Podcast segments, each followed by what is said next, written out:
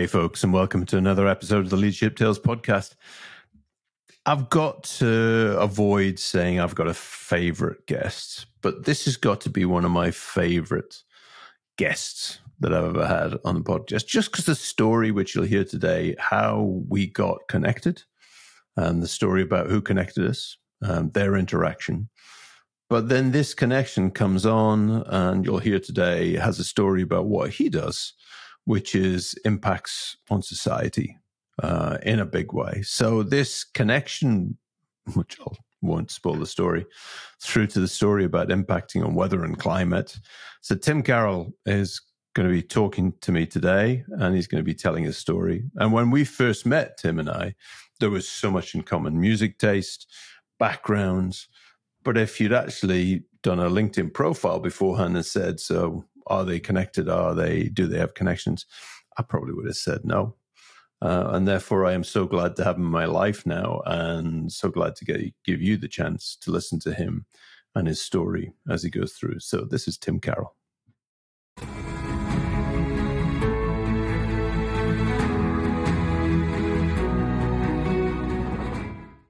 Tim, I'm going to introduce you to the world, but um, I'd love you to tell us a bit about yourself, but I think we should start with how the hell we met because it's quite a story. Yeah. Do you want and, to tell the audience how we met? Yeah. A, a thousand percent. Because I, if I could get away without having to talk about myself, I'd be completely fine with that. so to talk about it in the third person of the guy who wanted to punch him in the face, I'll take it. Then we can jump into the other stuff. so go on, tell me, tell us the story, Tim Carroll, to give you a full name. So it sounds like you're at school. Tim Carroll, tell me how we met. uh, if you had said Timothy John Carroll, I would be having flashbacks to my mother, eyes ablaze of whatever it is that I had done. So Tim Carroll will work. Yeah. Um, but um, so the so yes, uh, you and I met because Chris had described to you, Chris Tuff, mm. who wrote Save Your Asks, had described to you the person uh, that when he was speaking wanted to punch him in the face mm-hmm. and chose it was impactful enough, no pun intended, that he wanted to, that he wrote a chapter about it in his book. Um, and so I just have to say, for the record, and especially because my kids will see this at some point, I would not have actually punched him in the face. But I do know the looks I get on my face, and there's a chance that he was completely justified in thinking that I did want to right? So I just we, we have to get out in front of that. Put it out uh, there. So okay. so the context he's speaking yes. to yes. an audience. Yes. You're sat how many rows back? Front row? Well, so the challenge well, because I took my customary seat, which was back right corner, right? the um and That's so even more I, impressive. yes.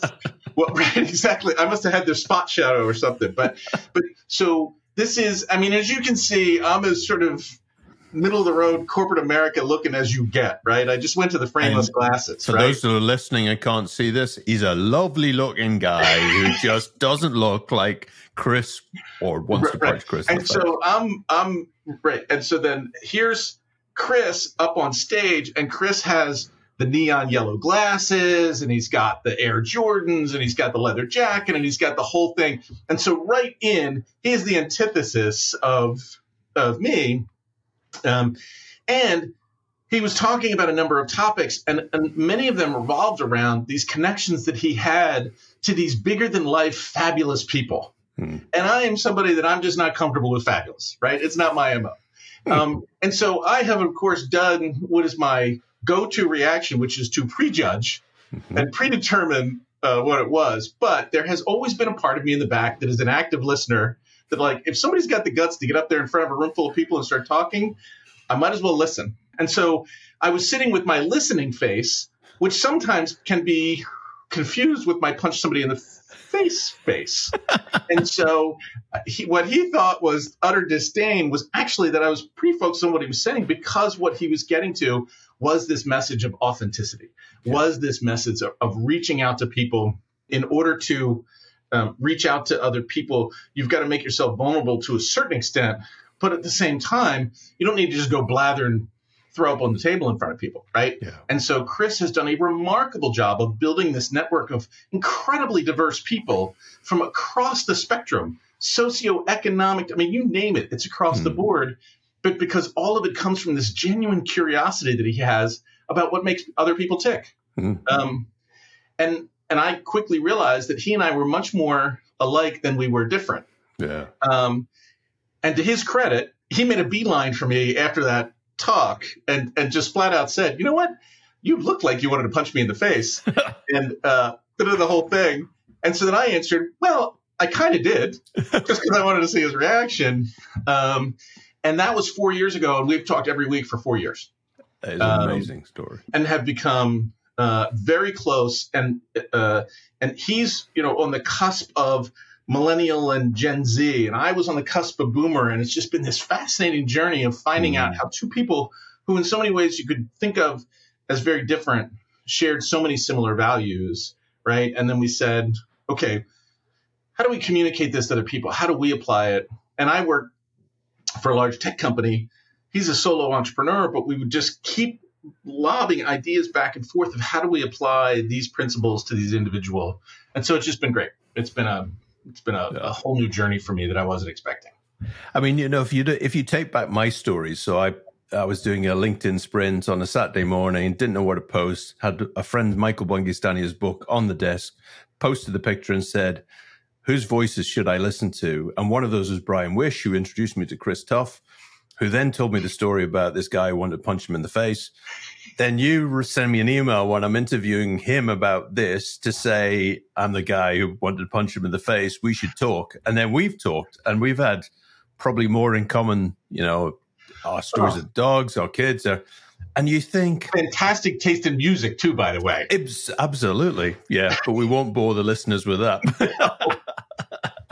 but I, I do think there is something because we're going to get onto you as a as an individual, what you do, because it's it's fascinating. But it a lot of what you do is connect people with information Mhm. to then create things that impact on the world and Yeah. society and community. And and Chris, for all his neon glasses and everything else, is all about that as well. You know, Yeah. so it's it's fascinating. And you as well. I think you you reach this point in life where you've you- you've achieved a certain amount of success, but not success for success sake, but success because it then gives you the independence to be able to go do that which you really feel in your heart is the right thing to go do.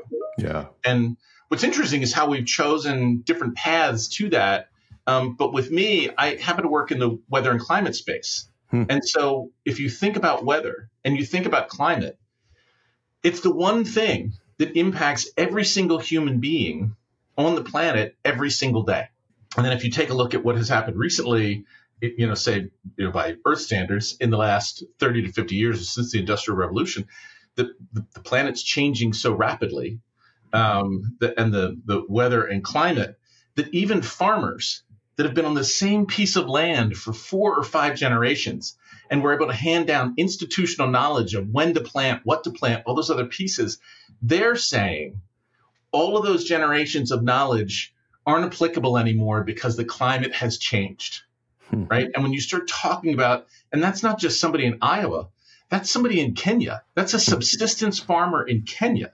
Right. So, you know, when we talk about our ability to impact, you know, there is this notion of how can you do it? But when you figure out how to do it, you have to. You can't not do it. And that's where I've gotten my sort of second burst of energy in life and my career. Um, because one could argue that I spent my entire career not knowing exactly what I wanted to do. Hmm. Know, pretty safe bet to say that I didn't really know what I wanted to do until I was 55 years old. Uh, Which is only a year ago. So, you know, it's about right, right. But coming back to, so I, I want to start with the end in mind because we started before this conversation talking Yeah. about what you wanted to give your kids Yeah. you know, from here. Yeah. Because I, I think there's something here about a lot of us in our past will not, will be 55 and then go, ah, this is what I want to do. Or Yeah. might be 45, 40. Or might have a false dawn thinking, well, this is what I want to do because this is always what I want. Like open a restaurant and then suddenly go, this is hard work. This is never what I wanted to do. I want to go do I something different. Yeah. Well, But if we end up with the outcome, what was? Tell us a story about what you want to give your kids, and then work back. Yeah. So, Yeah. you know, one of the things that I also realized over the last, it's been such a tumultuous last five years, you know, politically, culturally, I mean, all of those things. And I realized that I was walking around, I had, I had reached a point where I'd been successful and I was secure in my life that I was supposed now was supposed to be the time of my life when I was free of fear. And I now walk around fearful not for myself, but because of what I know about what the future looks like from an atmospheric perspective. I fear for my kids. And then I see what we're doing to each other politically and culture, all those other things that we're doing to each other. And I started to, to fear it. And then six months ago, AI and ChatGPT and all these other things came barreling down the tracks. And it was just one more thing to throw on the pile of things to be nervous about. Does this mean that my job's going to get um, taken away? I mean, all of the other things, it's there's so much potential, but there's so much unknown. And it caused me to step back and think, wait a minute, I'm an international relations and American literature major who ran supercomputing companies. Um, how did I do that? Because I was never a computer science, computational, uh, or domain scientist. But what I was always able to do was to be able to connect the right people in order to solve really big, important problems. And the way that you connect people is by respecting them, being curious about them, being empathetic not only to the skill sets they bring, but what are they afraid of, right? So um, I, I, actually spoke to a group of some of the world's leading numerical weather prediction specialists uh, over the last two days in Colorado, and I started off by saying. Um, I am not a domain or computer scientist, but what I do is I build teams that solve hard problems, mm-hmm. right? And AI can't do either one of those things. Mm-hmm. AI can't respect. AI can't sense. It's not empathetic. It doesn't team build. Any of these other pieces. And so all of these qualities that I realized that were the things that actually were uh, most important to me building out a career are the very things that I can give my kids so that they can go learn the technology, which we're all going to have to understand going forward. But in, but it's the kind of thing that they can't go learn that in a classroom. They can't learn empathy in a classroom. You can only model empathy. You can't teach empathy, right? And so to me, the real opportunity, but also the responsibility that people like me and people of our generation have is to make sure that our kids, especially coming out of COVID, because it was so destructive to their interpersonal skills, right? If we can make sure that we're always modeling respect, empathy, trust, all of those other pieces, we'll be okay with the technology because the people driving the technology will have those as their core tenets. Hmm. Love that. And I, I want to, so taking that as the outcome, want to go back because I want, I want to give people a flavor of what you do. Because when you first talked to me about this, you gave me a really good example about Africa and the ability to predict and the weather. And I, would love you to to share that because that for me really crystallized exactly what you do and what you're about. Yeah. So take the politics, take guilt, take anything out of this. Um, but just the fact of the matter is, is that the people who are most susceptible, and by most susceptible, I mean most likely to lose their lives due to extreme weather and climate change, are in the global south. They're in less developed countries. Hmm. And it's because, one, they're closer to the subsistence line, where I was referencing the subsistence farmer. And so they're, they're in a much more fragile state.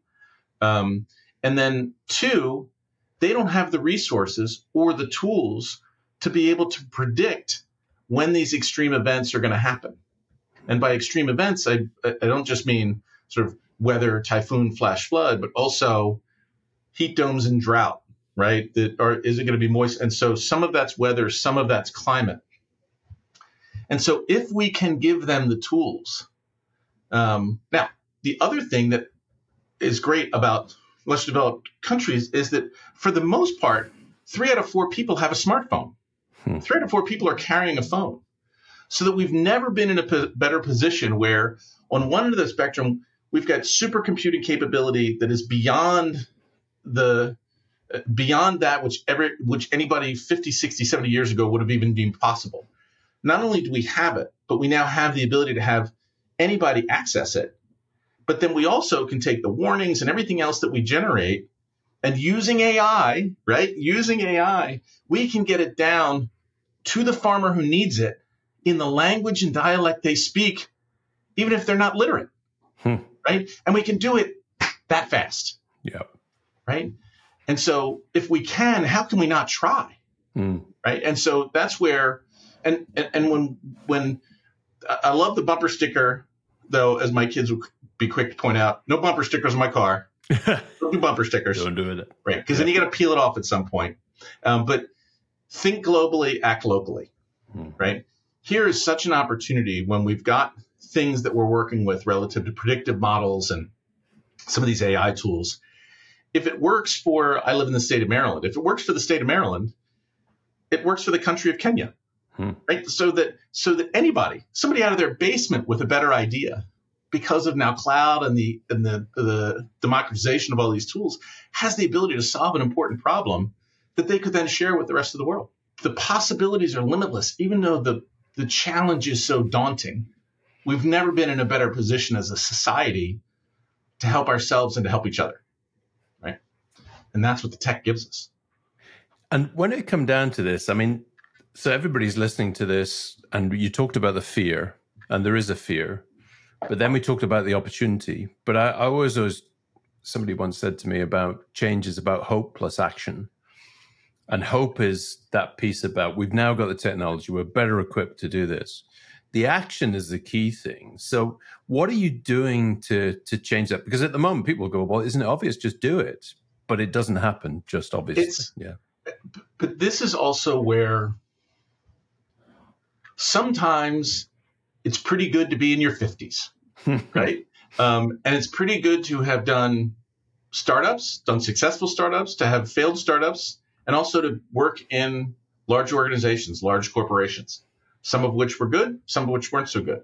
That's the beauty of having real life experience in these broad portfolios. Is that one of the things that I think that we are challenged with, and sometimes these are generational, is how do we bridge the hope and optimism and energy and fearlessness that that younger folks bring to the table and then marry that up with experienced people who have the ability to then help them take that idea and navigate whether it's the hallways of Congress or corporate America or venture capital or academia, wherever else it is, you know, this mentorship of taking the best of both worlds and putting them together. Because, you know, this notion of the the wunderkind CEO, those are one in a hundred, one in a million, one in a whatever you want to call it, right? Yeah. They get all the press, but that's not what's going to get the, get us out of this. What's going to get us out of this is to have many, many, many, many more people get those ideas to light, and that's only going to happen if the people with experience in how to in the how to get it done can help the people with the what I want to go solve Hmm. piece of it. And that's where my my work with Chris, because we come from two different age groups, generations, that's where our conversations comes with how do we bridge that conversation? Because it's so critical given the changing dynamics and demographics of the, the next generation of leadership. It's an, it's an interesting one because it's slight diversion, but you know, uh, my daughter's just gone to see the movie Barbie. Um, she came back and I said, "So how was it?" And she said it was great, but there wasn't enough men hating in it. It was too much. And I was like, "Okay, so you are, you know, you're talking to a man here, and you know, and and how do we?" And she, it, but she she articulated quite clearly. She said, "There is a piece that it is good, and allyship was in there, but when we come to change, there's a need to." to to find a way to get that change over some hurdles and they're massive hurdles in terms of what we get so for every good well-meaning person in the world there's others who through ignorance or just not the lack of knowledge struggle with this. And and i suppose i'm probably one of those people because i'm sitting here going yeah it's pretty hot in uk and it's pretty hot in spain but it's nothing compared to what they're experiencing in africa and other places like that. So so Right. how do you how do you get that change to happen? What's your experience? Well, I mean, part of it is is that you have to be aware of what's happening, so that when you say it's not happening in uh, sub-Saharan Africa, well, guess what? Phoenix, Arizona has been over 110 degrees for 30 straight days. Yeah. Right. You need to seize on when it is that people can no longer refute that change is happening. Hmm. But what you cannot do is say I told you so and celebrate. Hmm. Right? It's it's totally counterproductive. And that's the mode that we have gotten into. Yeah. Right. Um, and and I don't know how how much we encompasses, but certainly I can speak for it as an American. That's what we're Yeah. what, that's what we do, and it's completely counterproductive, Hmm. right? Um, and so what we need to do is we need to seize on the opportunities that are presented when people are now presented with irrefutable evidence that something has changed, and that look, most people are smart. Most people know that Al Gore came out with the movie An Inconvenient Truth a long, long time ago, and everybody laughed at him and called him crunchy. But people should go back and watch that movie, right? Yep. And then I think that the other thing that we can and should do, and I try to teach my kids this, is that it's okay to admit when you made a mistake, Hmm. right? Admit when you made a mistake and then figure out what you do to to learn from it. You know, so let's go back and listen to some of those people who were sounding the alarm 15 or 20 years ago because they've earned the right and earned the credibility to now have an opinion that we should value right now. Right. Yeah. Um, and unfortunately, because what we do, some of those people just get so stomped on, they're like, yeah, forget it. Yep. Um, you know, I'm packing my bags and going home. Uh, And it was interesting when you said weather and climate earlier on. I want to come back to that because I, for me, uh, sometimes, and I said this when I was talking blockchain the other day in the podcast. I was said sometimes I feel like a real idiot, you know. But I think when you're the idiot in the room who's going, help me understand the difference between weather and climate, and help me understand the impact of what you do on the weather and climate. It's an interesting, sophisticated difference, but I need to be educated, and therefore a lot of people need to be educated on what we mean and the difference between those two. Yeah. It used to be that weather and climate were these separate and distinct, but what's happened is is that they're really overlapping. And so just think of of weather is your interaction with the atmosphere. Hmm. And so weather is what I'm experiencing right now. Right? And that's the the best way to look at it. And so that's why on your smartphone you go look at the weather forecast, right? For the next could be for the next 3 hours, you know, could be up to 15 days depending on how accurate the forecast is going to be. And then climate is really what is okay. What is the long term impact um, on the planet to to these changes? So that if it, weather is a snapshot in time, climate is really a much larger span. Mhm. Um, and so then, if we know that that that the uh, that the planet is gradually warming, and we then know that the polar caps are melting, which is then resulting in sea level rise, right? These are things that no person is going to experience at a single point in time, but that those are incredibly important to geopolitical stability, Hmm. to insurance companies. Look at the number of insurance companies who are pulling out of the state of Florida. Hmm. They're pulling out of the state of Florida for a number of reasons. Some are meteorological and climatological, and some of them are financial. But the fact of the matter is, it's because they don't know what's going to happen 15, 20, 30, 50 years from now to the regions where they've got assets that they're insuring. Hmm. They're pulling out not because of what they do know, it's because of what they don't know. Right? Yeah. And so climate's long term, climate's 50 years, 100 years, decadal, whatever. And then weather is, you you know, for most people, weather is the impact now and for the next few days. Yeah, and I was I was reading a book today, which there's a lot in this. So a lot of us, um, Eckhart Tolle's book uh, on now and how we live in the now, but a lot of us are waiting, waiting for somebody else to do something, waiting for something to happen, waiting for the changes, and even you know the five percent, the ten percent, the the agreements and what's been put in in terms of carbon. We're waiting for other people to do things, and and that it's it, some people say it's too late. Yeah, but it's never too late to do the right thing. So, where do you see this going? And in the now, what should we be doing as individuals? You think about those little things that, ha- that, that have an impact on you as you're, you're going through your life. I remember in high school, um, and I was a complete meathead. Like how I learned anything, I have no idea in high school. But I do remember our headmaster walked around, and he was always very well dressed, suit the whole, and he would walk around, pick up pieces of paper, put them in his pocket. always picking up litter. And this is in the early 80s, right? When when it was still litter, right? Mhm. And so he was picking up, put it in his pocket. And he just said, and he would always say, think about if every person on the planet stopped littering and picked up one piece of trash every day. How long would it be until we had things cleaned up? Hmm. Right? And it just and and that's the only way that you can see your way through to getting this. And so I'll just give you an example. When I said about getting more ceiling fans, you know, I figured out that by raising the temperature in this house from an air conditioning perspective, you know, what I can reduce in terms of my emissions Mhm. just in going up another three degrees, Mhm. um, using some fans, doing some other things.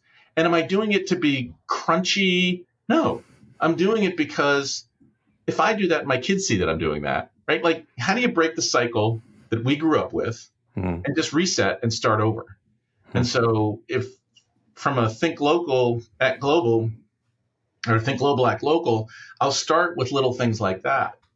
But on the flip side, because of the platform that I have, if we have the ability to get public private partnerships of government, higher education, and corporate America focusing on climate the same way that we focused on COVID, Mhm. right? I wrote a paper titled There's No Vaccine for Climate Change, Hmm. right? Nice one. And what I said was, think about how we as a community came together in that in that period where everybody was chasing the vaccine and they were trying to figure out how to build models to figure out where ventilators would get where where should we deploy ventilators. I mean, all of these things where we were trying to figure out how to predict how to help people going forward and how to educate policymakers and the public. And that was a microcosm for what we need to do with climate. So if we can take that same sense of urgency, collaboration, and teamwork and pull together consortiums that go solve really important problems around a specific, whether it's typhoons, whether it's drought, whatever, um, then we, we, we're eating the elephant one bite at a time. Hmm. Um, and then I will leave it to the politicians, broader policymakers, and people with much bigger platforms than I to go figure out how to do that on a, on a bigger macro scale. And it's fascinating for me because there's a couple of things that are resonating to me. One is James Clear's Atomic Habits, where he talks about every every action that we take is a vote for the type of the person we want to be. And so the headmaster picking up the piece of paper, and, and it's classic because I was walking past a piece of paper the other day and I went, oh, it's terrible. Somebody's littered, but I didn't pick it up. So there's that moment where we all need to be conscious about what we do and the types of people we want to be. But it's also what is cool. And it's sort of the younger generation now is it's more cool to be right onto working out about the environment. Uh, and even we get mocked for our choices. So there's one thing um, is in there. But I think the other thing that for me crystallized it because we just had by elections for elections in the UK, and one of them in London, the uh, party that won won because it was against extending the electric vehicle charge, congestion charge in there. And there was a classic moment where people were for voting for their self interest, yeah. But the person trying to do the good thing with the congestion charge gets voted down. But because of politics, yeah, we get into that debate. And I, I think that's probably where you've hit most of your barriers in terms of that. And maybe I'm Pollyanna to think that if we just don't give up and keep pushing on doing the right thing, Hmm. but, you know, it, it, 15 year, you know, 15 years ago, I might have laughed at myself, right? Yeah. But I'm okay with that now, right? Mm. Because if you don't, if I don't, who will, Mm. right? And the, the fact of the matter is, it's, it's such a cliche that, you know, that our kids are our future, right? But if all I can do is model that behavior, not just for my kids, but the Mm. kids who I coach, um, you know, the, the, the other, the other people with whom I interact, um, then maybe it's a sense of scale, but I know that I'm, when my days are done, I know that I will have impact that lasts far longer than I. And it's Mhm. not because it's a piece of legislation or a building or anything else. Yeah, I agree. Love that. And I suppose the, the, the key thing for me is a measurement, what is measured gets done. Yeah. And coming back to the work that you do and the measurement in there, I, I loved your example of the fans because sometimes we don't understand the impact of the small thing and what it, but it also can benefit our pockets as well as what else we're doing there. So there is this business case for this that needs to be brought to this for people's minds as well. Yeah. I, I do the math, you know, and so much of this is you, you can be Pollyanna and you can be huggy and squishy and soft and squishy feely about it, but but you can always back it up with data. Hmm. And so my kids laugh because I don't get plastic lids on coffee. If I buy coffee someplace, um, I keep a plastic. all right, this is going to start sounding eccentric, and I, I granted, but yep. I have a, a plastic spoon that I keep in my car, right? And so that when I get coffee in a in a mart, um, and I put it in there, I take it in my car without the lid. I stir it with the spoon that's in there, wipe the spoon off, plug it back in there, and then drink my coffee. Hmm. But I did the math for my kids, and I said, look, if I buy coffee 200 times a year, that's 200 lids. Yeah. For five years, that's a thousand lids. You know, hmm. that's a that's a lot of lids, right? Yeah. And if I can start teaching people that the little things add up, what an incredible lesson. I mean, outside of climate or anything else, that when you're when you're a kid, you don't realize those things that you those little things, little lies, little hmm. lies add up. Hmm. You know, little compromises, compromising your ethics, they all add up. Everything adds up, right? The data, everything adds up. Hmm. And so if you can start building that muscle in them, then one day when you're not around and the light bulb goes on, they're like, oh, okay. That's now I get it. Yeah. As somebody said, don't to me the other day said, uh, don't try to push yourself as a father on your daughters to get their love and respect. At some point, they'll realize they need it, and that's when they'll be. And uh, but there's a piece in there that if we can role model what it's like, yeah, and what we should be doing, it is a good place. So, so when you've got your face that looks like you want to punch somebody in the face, yeah. it is. It's it's causing a reaction, but if you look at what that caused in terms of the relationships and the connections with the person who's got the courage to do something different, it's good. Yeah. But what what I'm always so quick to point out to people is is that look, we all have our personas and everything else, but life is so much better when you are an active listener. Yeah. Right? When you're paying attention, regardless of whether you agree or disagree. Um, and so if if the price that I pay is sometimes people not understanding that what I'm actually doing is respecting them enough to listen, but I just so happen to have my hands folded and I'm not really reacting to anything because rather than being that person that is thinking about five other things but is giving you all these facial expressions like, "Oh, that's so riveting," but they don't even know what you're saying, yeah. right? I'd rather just dial in and be focused on that for that amount of time because I'm going to get something out of it one way or the other. Agreed. And, and I, I think, you know, for me, that's a great place for us to come full circle to here because it, it goes to the point of listening. It goes to the point about how do we as citizens start to listen to each other in community around what you're trying to do on the, on the weather and the climate, particularly. Yeah. So where now for you? Now you're no spring chicken. You're similar age to me. Yeah. So where do you go from here? You know, you're, you're trying to solve world problems, universe problems at the moment. Where do you go from here? I'm happy to report that I don't know, um, but that but that I'm okay with that. Hmm. Right? I spent a, I spent a, a, fair amount of time. I tell young people all the time that hey, um, uh, living life by process of elimination is an okay way to go, as long as you're making forward progress. Right? Hmm you can't job hop and jump around just for the sake of it. But if what you can do is to each time you try something, give it your best and be like, eh, this isn't for me, whether it's, I mean, give it enough time to breathe, but, you know, give it a year or so. But now you can scratch that one off the list. Mm. And when you're interviewing with the next job and the person says, boy, it looks like you've been a few different places, make sure that you're ready to explain, hey, here's what I learned from that. Here's what I got out of it. And I just, for whatever reason, you know, I feel this sort of second burst of energy now at this point in my life that I know whatever that thing is going to be is going to, it's, if luck is where hard work meets opportunity, right? I've worked, I've worked hard through my life yeah. to put myself in the position that when the opportunity is there, I'll know it and I'll go. But I also know that it has to be something that is a full manifestation of all the things that you and I have talked about today because I have I've earned the right not to compromise. That's all I know. right? I've earned the right not to compromise. I love that. I love that. As a closing statement, so I'm going to ask the questions, and I'm fascinated by these questions because you and I have so much in common, but just see where we go. So, one small moment in your life that shaped your leadership, what would it be? I'm sure that I'm supposed to have some better business book story. But the fact of the matter is, I was 35 years old. I'd had some success and everything else, but I realized that I wasn't the person that I was supposed to be. I was not the person that my parents sacrificed to get me educated and to make sure I was healthy and well fed. And I didn't give the I didn't get the gifts God gave me to live the life that I was living. And I just hit this moment and said, you know what? I got to do something about it.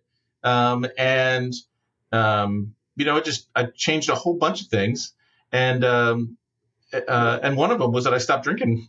You know, and it wasn't, and I stopped because what I wanted to be was I wanted to be completely accountable for every second of my day, every second of my life, hmm. right? And once I did that, I was so much more thoughtful about every interaction I had with everybody, and quite frankly, every business decision I made, every everything that I did. And so it was just about accountability. But it was that moment where I took full accountability for my life and every second of it that I was then like, okay, hey, if I own it, then I can not only, I'm, I'm comfortable not only taking risks, but I'm also comfortable making mistakes because I feel like I can fully defend them, right? Yeah. Hey, here's what I was thinking. And man, was that stupid. But now I know. Won't make that mistake again. Love that. Thank you for the, the honest and trust because I look back in my life and every bad moment that I've had has alcohol related to it. And it's, you know, that's, and Chris Tuff and I have talked about this as well, is that he's given up uh, alcohol and he's done that. And so there's, there's this, there's this piece for us um, to make those decisions about how we live our lives that, um, that change it. And yeah, it's all for the better.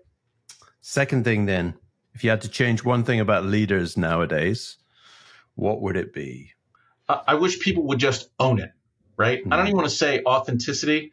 If you believe that you're better than somebody, if you believe whatever you believe, own it. Mm-hmm. Don't mask it in something else in order to get you voted or get promoted, get voted for, or promoted, or whatever else. Um, and we, we've reached this point where it's like all these people claim to have all these strong beliefs, but then use a bunch of mumbo jumbo double talk and not just step up and own it. Yeah. And if you step up and own it, then maybe you will get more people to your side. But hmm. we're living in this in this in between world. So I think that, and unfortunately, we've gotten so impervious to it. We just we it's just we're we just muted out that I've seen it creep into people who are even good people. Hmm. That because we as, as a society are getting okay with it in all sorts of other realms, that now you see people in the workplace and other places where they're okay to equivocate off of it. You just can't. We need to get back to you are what you are. Own it. Yeah. Right. Own it, and then the truth bombs. You know, and that, that's where people are. If they're not owning it, they're not having the real conversations as we talked about. The, and you can't throw the truth bomb unless you live an authentic life. Because the exactly. minute you throw the truth bomb and somebody says, "Wait a minute, Hold two on, years didn't ago, you? didn't you X and Y and Z?" Then, then you're just one more yucca puck out there looking for a soundbite. And therefore, we go back to again, how do I live my life so that every action is a vote for the type of person I want to be? It's it's it's a common theme in this podcast, so it's a good theme, Tim. And, and, and, and, if you're as lazy as I am, it is such an easier way to live to be totally transparent and owning it. I don't spend any time trying to remember who I lied to or anything else. I'm just like, you know, love me or hate me, it is what it is. But I don't, I don't waste. You are going to love me or hate me, but here it is. So, one habit, leadership habit, which is non negotiable for you, what is it? Apologize sincerely. Hmm.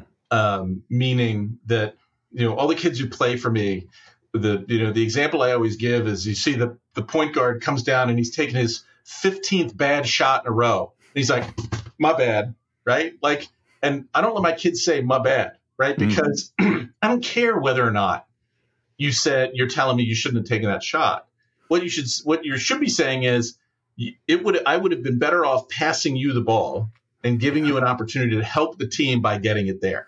Hmm. That's the difference between selfish sort of accountability and responsibility and understanding what your impact has been on somebody else. Hmm. And so I make plenty of mistakes, but y- you need to take that moment to say, you know what? I, I shouldn't have done that. My intentions were right. Um, but it came out all wrong, and I completely understand why you feel the way you feel. Hmm. You take 12 seconds to do that, and people, it, it changes people's day, life, potentially a career, right? Yep, I would agree. I love that. It, I'm a big fan of Ted Lasso, uh, and I'm geeking out on that. And some of those messages that you get in there, just I love. But if people, more people watch that and we're absorbing those things, I love that. apologize sincerely. Tim, it has been great to have you on the podcast. Um, we could talk all day, and I Oh. just the best opening of a podcast ever. Yeah, uh, in terms of the story about being, you know, wanting to punch our friend Chris in the face, but a serious message to end on, which is we've got an impact to make, and how do we use our connections and networks to to do something different? I love it. And- And we need to use these networks for, yes, we all need to make a living. We all need to do good things. But the fact that you and I are connected now Mhm. means that we're growing. This is our only way we dig ourselves out of this, right? Yeah. Is that people of our generation need to connect and then connect cross generations and everything else. And we need to rebuild, when they call it the fabric of society, Mm. that's the fabric. It's the good stuff. Like we need to be the good threads in the fabric. Yeah. I can never remember it's weft and whatever it is in the fabric. But anyway, that's going back to my geography and uh, teaching days. Um, if if if, uh, if people want to find you, Tim, where would they where would they be able to find more about Uh, you? I'd say just find me on LinkedIn. Much to Chris Tuff's chagrin, uh, I think I've posted on Instagram twice. Um, I have a dormant Facebook account. I do, and and quite frankly, I like playing the curmudgeon card as far as that goes. and so LinkedIn is probably the best place to find me, just because if I were to go full, full social media now, I'd have to admit that he was right, and I just I'm not a big enough person to do that. No, and you're not recording this live to anybody, so Thank God, right? Always good talking, Colin. Call me anytime. Tim, it's been a delight. Love having you on here, and uh, Yeah. we've got to do this again at some point when you work out what the next piece is, the next experiment that you're going to have. I, that career. I would that I will do because you're, I'm probably going to pull you into it somehow, some way. I, I would love that. People No, like us got to stick together. Yep. Tim, great to speak to you. All right, Take Colin, care. thanks a ton. Thank you. All right, take care.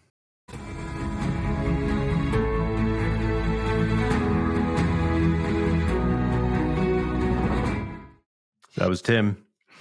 I told you that it's uh, a great conversation, a great human being, great attitude, concept in terms of how he lives his life, humble, humility, which is a big thing uh, for me in terms of how we we operate. And it was interesting after we'd finished the um, the call um, and the recording, and we were talking about the daily Stoics and uh, how we both do one or two things in the morning, but one of those is looking at the Stoics and some of the principles that we have in our lives and how we operate are, are based on that. And that comes through in the conversation today about how we get better at being citizens, human beings around climate, around how we impact, but how we collaborate within our industries, our businesses, our countries to change what we're trying to do. And that's a massive thing for him in the work he does. Um, but it's also this bit about how the networks and the red threads that we have can build those connections to start to think in a different way. Um, and if you think about Chris Tuff, and you've probably heard the podcast, Chris on there, very different energy, very different focus as we talked about today. Um, and therefore, you like make the link to Tim Carroll and how they connected, and then you think about the like connection to me, and therefore the connections that go on and on and on. And you know, I'm a big big fan of pay it forward, but there's there's a principle in here about how you build your networks, and Tim and Chris are living proof of how that operates and how that works. So make an impact in society, but do it through your networks and live in a way that allows those networks to thrive and be of benefit to us. That was Tim Carroll. Uh, I look forward to welcoming you another episode of the Leadership Tales podcast very shortly.